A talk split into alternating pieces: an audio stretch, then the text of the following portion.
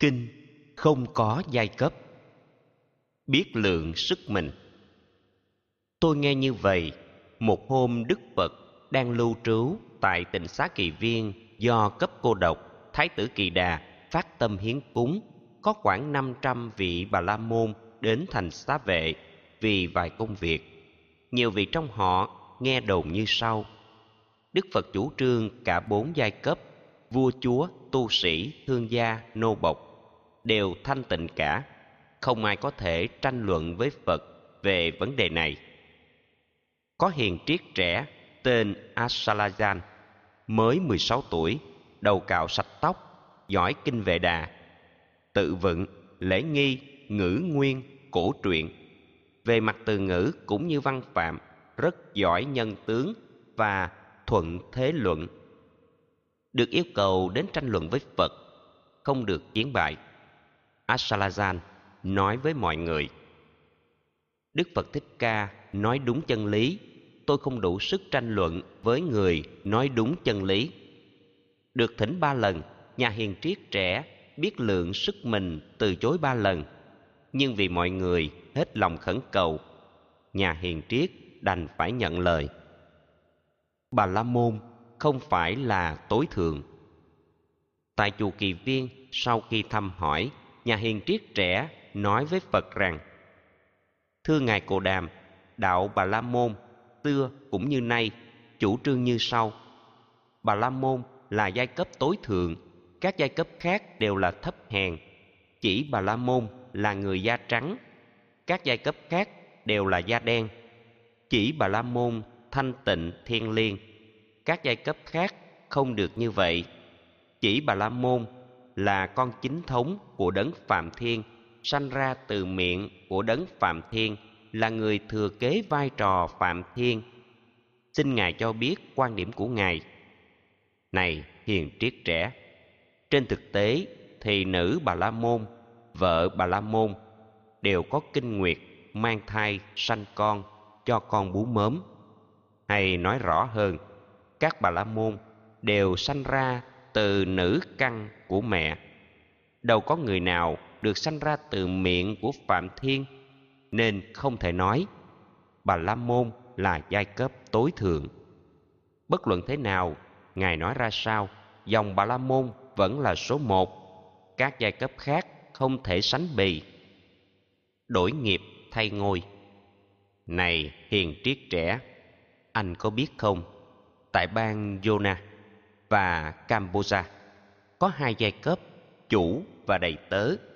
Có người thất bại, từ vai trò chủ trở thành đầy tớ. Có người thành công, kẻ từ đầy tớ đã trở thành chủ. Thay ngôi đổi chủ đều do hành động, chẳng do số phận từ lúc sinh ra. Này hiền triết trẻ, anh nghĩ thế nào nếu hàng vua chúa thương gia nô bộc giết người cướp của, tà hạnh trong dục, nói láo, đâm thọc, nói ác, nói phím, tham lam, sân hận, si mê, tà kiến. Sau khi qua đời, tái sanh cõi dữ, thì bà la môn gieo các nghiệp xấu, cũng phải gặt hái các quả xấu ác, không hơn không kém. Bất luận là ai, thuộc giai cấp nào, sắc tộc, màu da, giới tính, tuổi tác, nếu gieo bất hạnh phải chịu khổ đau. Nếu sống đạo đức, sẽ hưởng hạnh phúc ở ngay hiện đời. Đời sau sanh về cảnh giới an lành. Cán cân nhân quả không thể sai lệch. Ai cũng làm được. Này hiền triết trẻ, anh nghĩ thế nào? Chỉ bà la môn mới tu từ bi, xóa bỏ hận thù, các giai cấp khác không thể làm thế. Chỉ bà la môn được tắm sông hằng với cây cào lưng và bột tắm sạch các giai cấp khác không thể làm thế. Thưa ngài cồ đàm, những gì làm được từ ba la môn thì giai cấp khác cũng đều làm được, không có sai khác. Này hiền triết trẻ, giả như có vua đã làm quán đảnh, nói với hội nghị hơn trăm người dự thuộc nhiều dòng họ những vị nào thuộc gia đình hoàng tộc hoặc bà la môn, hãy đem đến đây bộ phận trên cùng của đồ quay lửa làm bằng sa la, chiên đàn, sen quý, rồi quay bật lửa, tạo ra sức nóng. Những người nào thuộc giai cấp hạ tiện, gia đình săn bắn, làm nghề xe cộ, nghề mây tre lá, nghề hốt phân rác, hãy đem đến đây bộ phận trên cùng của đồ quay lửa làm bằng gỗ tạp như máng chó heo hay máng giặt đồ hoặc các củi khô, rồi quay bật lửa tạo ra sức nóng. Anh hãy nghĩ xem, có phải do vì thuộc giai cấp cao như hàng vua chúa hay bà la môn mà lửa của họ có màu sắc đỏ tạo ra ánh sáng dùng vào các việc cần lửa và nhiệt? Còn các ngọn lửa tạo ra từ người thuộc cấp hạ liệt thì không như thế kính bạch thế tôn, không có khác biệt. Khi lửa đã cháy, từ các nhiên liệu, sức nóng có mặt, dùng nhiệt lượng này vào các việc cần.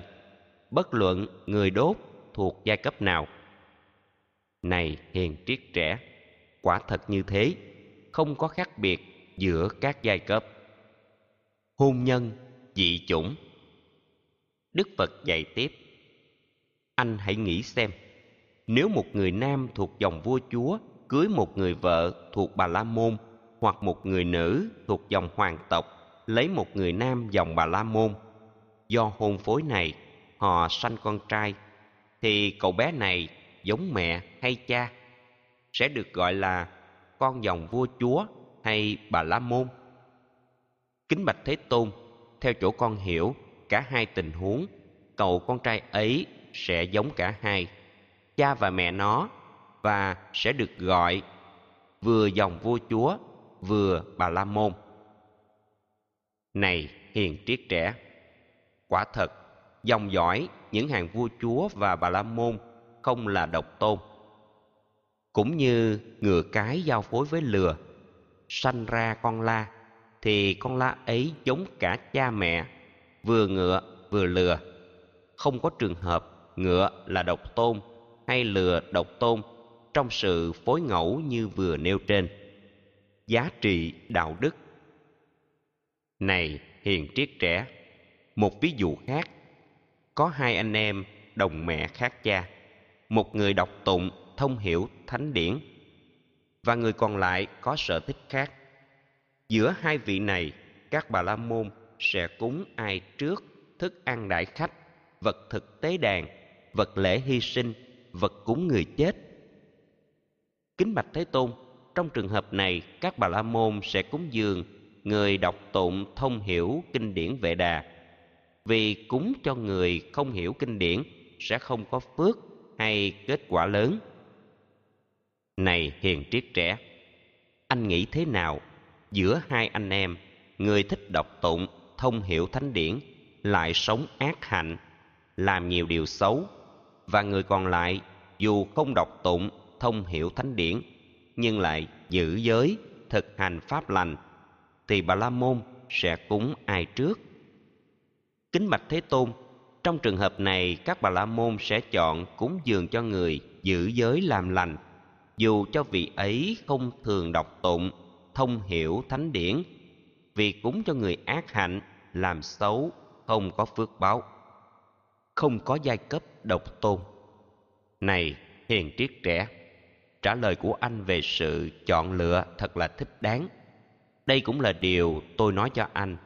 Bắt đầu câu chuyện, anh đặt nặng về huyết thống gia tộc để khẳng định rằng các bà la môn là hàng độc tôn. Sau đó, anh đã từ bỏ huyết thống dựa vào thánh điển làm điều độc tôn. Giờ đây, anh đã từ bỏ thánh điển dựa vào giới đức của từng con người. Điều này không khác với chủ trương ta rằng bốn giai cấp có thể thanh tịnh do tu đạo đức. Thật sự không có tình trạng độc tôn do vì người này là bà la môn hay dòng vua chúa. Không bà la môn nào thuần chủng. Nghe phật đúc kết, nhà hiền triết trẻ asalazan ngồi trong im lặng, không thốt nên lời, co vai cúi đầu, sững sờ, ủ rũ nhân đó, phật kể những điều sau đây. Này các đệ tử, vào thuở xa xưa, trong một am thất bằng lá trong rừng, có bảy ẩn sĩ đạo bà la môn. Trong khi thảo luận đã khẳng định rằng, bà la môn là giai cấp tối thượng, các giai cấp khác đều là thấp kém. Chỉ bà la môn là người da trắng, các giai cấp khác đều là da đen. Chỉ bà la môn thanh tịnh thiên liêng các giai cấp khác không được như vậy. Chỉ bà la môn là con chính thống của đấng phạm thiên, sanh ra từ miệng của đấng phạm thiên, là người thừa kế vai trò phạm thiên. Nghe thấy việc này, một ẩn sĩ tên ashita sửa soạn râu tóc, đắp y đỏ tía, đi dép nhiều viền, cầm gậy bằng vàng, xuất hiện đột xuất ở hành lang của am thất vừa nêu, đi vòng tới lui rồi hỏi lớn rằng, này các tôn giả, các vị đi đâu? Bảy vị ẩn sĩ nghe lời hỏi trên, nảy sinh ý nghĩ, quyết dùng chú thuật trù yếm ông ta, trở thành tro tàn bẩn nhơ, ghê tởm. Càng cố trù yếm, ông ashita lại càng đẹp hơn. Bảy vị ẩn sĩ ngạc nhiên suy nghĩ, thật là bất lực, khổ hạnh của ta không có kết quả hạnh tu của ta không có hiệu nghiệm. Trước đây yếm ai đều có kết quả. Nay yếm ông này, kết quả đảo ngược. Ông ashita từ tốn khuyên lơn bảy vị đạo sĩ. Thưa các hiền giả, khổ hạnh đúng cách không phải trống rỗng. Hạnh tu đúng cách phải có kết quả. Tôi khuyên các vị hãy từ bỏ tâm oán giận với tôi. Kính thưa tôn giả có oán hận nào đối với tôn giả? Chúng tôi bỏ ngay. Xin phép được hỏi tôn giả là ai? Thưa các hiền giả, tôi là đạo sĩ tên ashita họ devala. Thực ra thế này, khi nghe câu chuyện các vị thảo luận về sự độc tôn của bà la môn, tôi mới đến đây để biết thực hư theo các hiền giả, cha bà la môn chỉ giao hợp với mẹ bà la môn. Mẹ bà la môn chỉ giao hợp với cha bà la môn. Không có trường hợp ngoài bà la môn, suốt cả bảy đời tổ mẫu, tổ phụ.